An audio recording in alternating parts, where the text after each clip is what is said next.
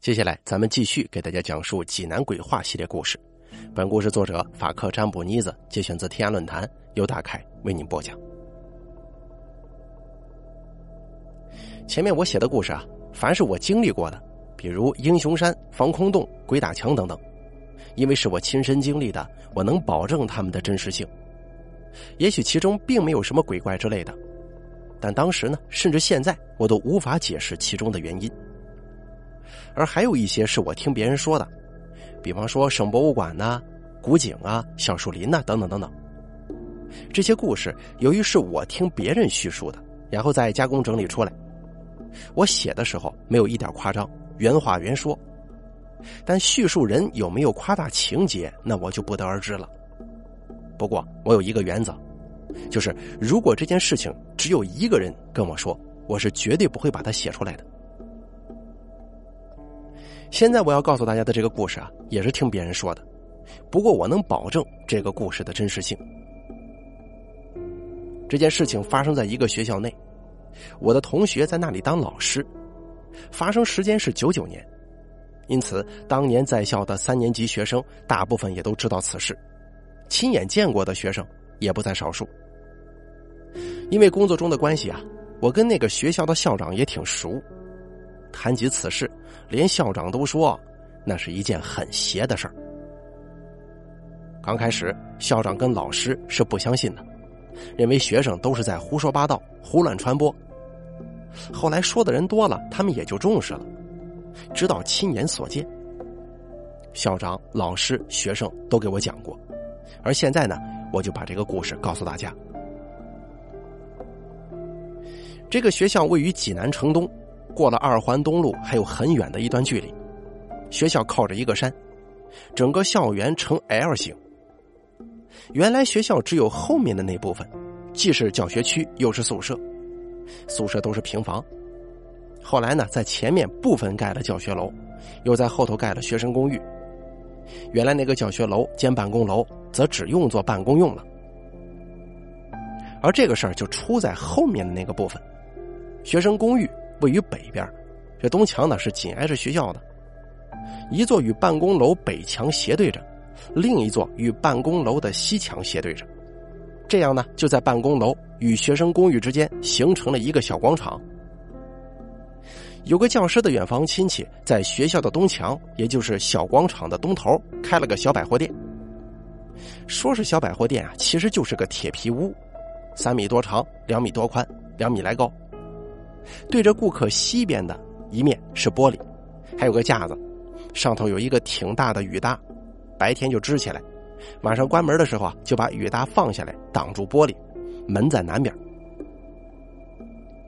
整个铁皮屋建的非常粗糙，周围还有很多缝隙什么的，还漏雨，店主就拿塑料袋啊其他东西给堵上了。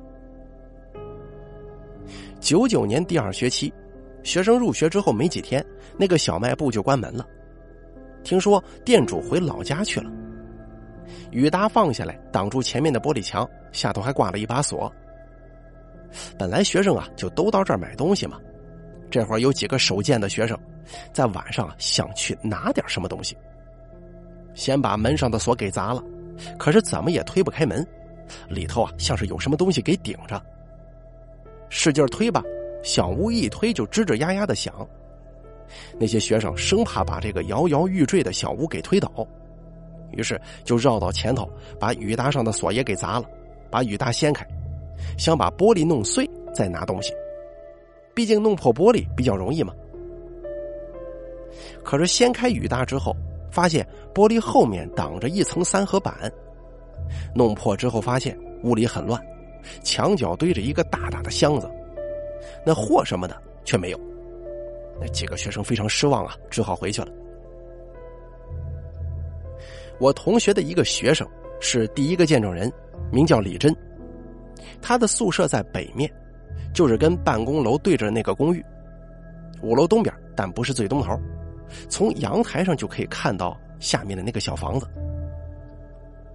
这天下着雨，雨不是很大，但很密，凉风也起来了，一会儿就变成了大风。没下晚自习，他们宿舍呢就回去收衣服，而这个时候风越来越大，已经有不少在阳台上晾着的衣服被风给吹跑了。这个风很大呀，把校园里的大树都刮弯了腰。等他把衣服全部收好之后，突然听到下面咣当咣当的响。伸头一看，原来是铁皮屋的雨搭被风刮的一下一下砸在小屋的西墙，也就是那个玻璃墙上，玻璃是一块一块的被砸碎了，哗啦哗啦直响。到了晚上，大风依旧，将一棵树刮倒了，正巧砸在学校墙外的一个变压器上，导致学校部分停电。也正是因为这个原因，他们不到十点就睡觉了。睡得正香的时候，他被楼下一声巨大的响声给惊醒了。同宿舍的人也都醒了，不过翻了个身又睡了，还有的人骂了几句。李真就想啊，既然醒了，那就上个厕所吧，顺便看看怎么回事。于是他就来到了阳台上，往下这么一看，果然又是那个雨搭，所被砸开的雨搭，给风吹的是一下一下砸在墙上。李真刚想回屋，这个时候又是一阵大风，只听到铁皮屋吱的一声。李真一看，屋顶跟北墙之间被风吹裂了个口子，再仔细一看，好像里边有什么东西在动啊。是老鼠吗？但是转念一想，不太可能。老鼠这么小，现在又是半夜，是不可能看到的。但那是什么东西呢？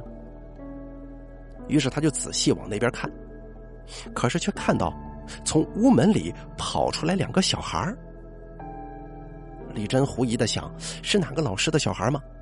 这么大晚上下着雨，咋还跑出来呢？这个时候，李真看到。那两个小孩跑到那个铁皮屋前，相对席地而坐，开始玩游戏。玩的是两个人对着拍手的那个游戏。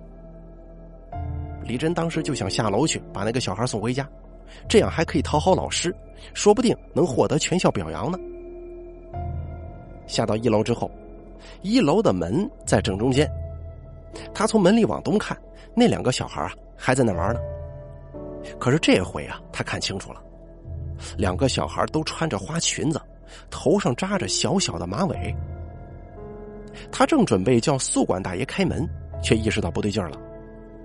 外面的风这么大，吹的树枝呜呜作响，两个小女孩好像是没受到丝毫影响啊，连他们身上的衣服都动也不动，后脑勺的马尾也一直垂着，仅仅在他们摇头的时候，这马尾才晃上一晃，而且。两个小女孩在一下一下的拍巴掌，但听不到任何声音。你说，这谁家的小女孩能在这么晚跑出来玩啊？想到这儿，李真害怕了，掉头跑回寝室。当他再去阳台上看的时候，哪里还有小孩子的影子呀？第二天，李真把这个事儿讲给同学，同学就说他神经有问题。晚上他又在阳台上看。再没看到那两个孩子，于是呢，也就怀疑自己是眼花了，渐渐把此事淡忘。时间过去十几天，有天晚上，他去喝酒，喝的有点多，就搬了把椅子去阳台上吹风醒酒。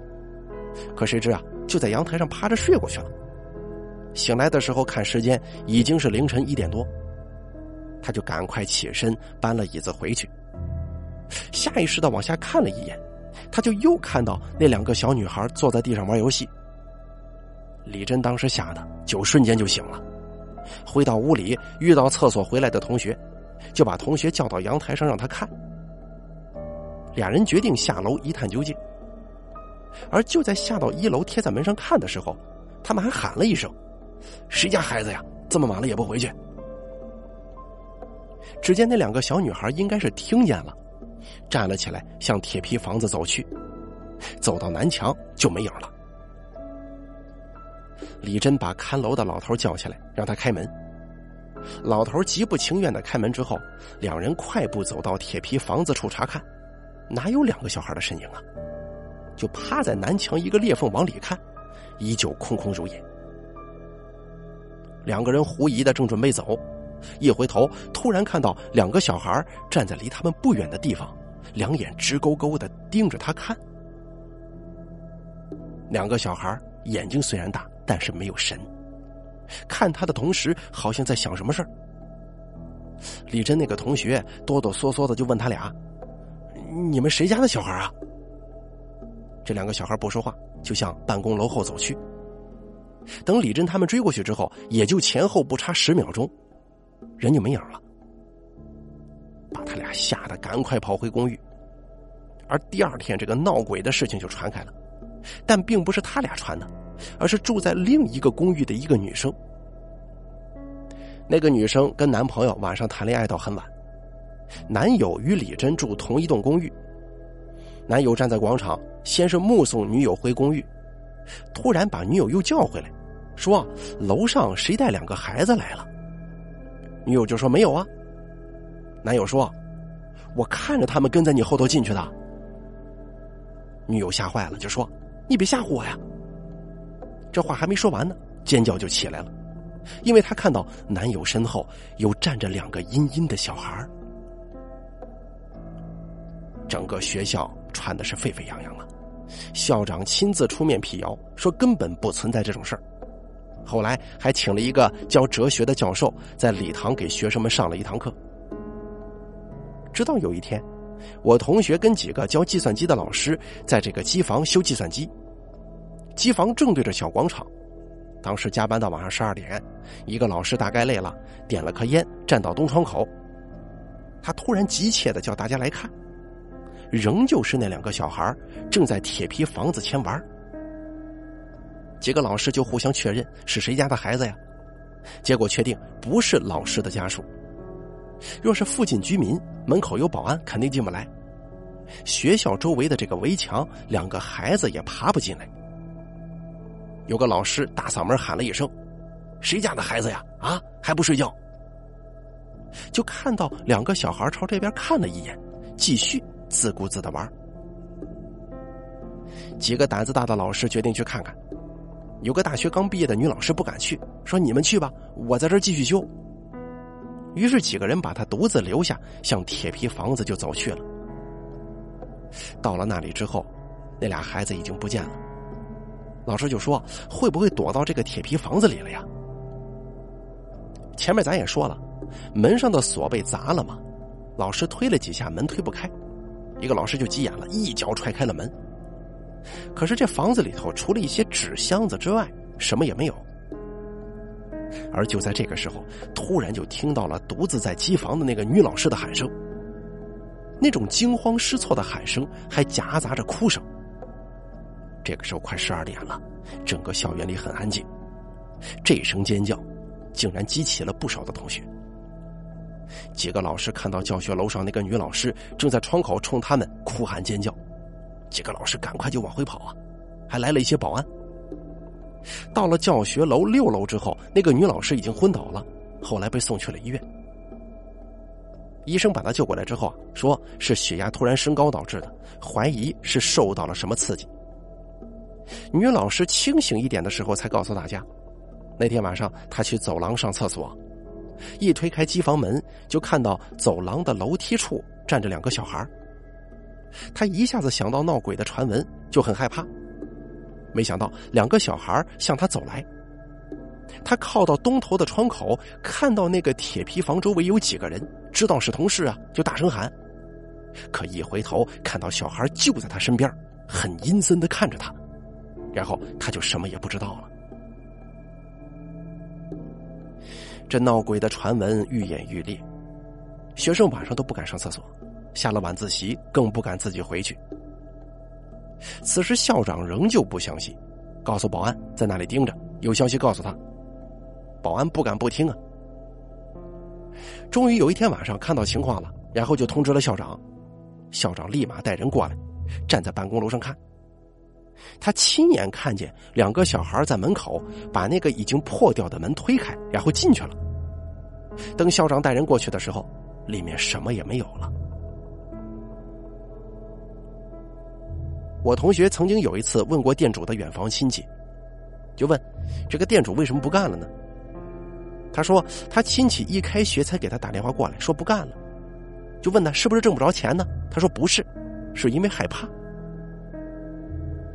后来校长请了一位姓郑的高人指点，这才知道，学校原来后头啊是平房的时候还好一点，建了两座公寓之后，与原来的办公楼跟现在的新建教学楼形成了一个天井，把风水给破了。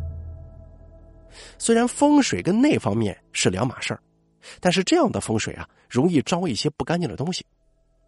并且现在的办公楼这块地方原本是个大坑，后来扩建给填了。那个坑里曾经有座坟，本来在报纸上刊登了迁坟启事，可是没人过来管，就一块给填上了。死者大概就是那对小姐妹了。再后来，校长根据指点，把那个铁皮房拆了，在后面的墙上开了一个小洞，又从学校后面的山上重建一个坟。在房子的地上取些土，把这些土呢一路撒到新坟。从此以后再也没发生过这样的事情。你说让一个中专的校长做这些事儿，可能有些荒唐，但也是不得已而为之啊。从那以后，校长每每提及此事，都是一脸的苦笑。好了，咱们本期济南鬼话的故事就说到这里了，感谢您的收听，咱们下期。再见。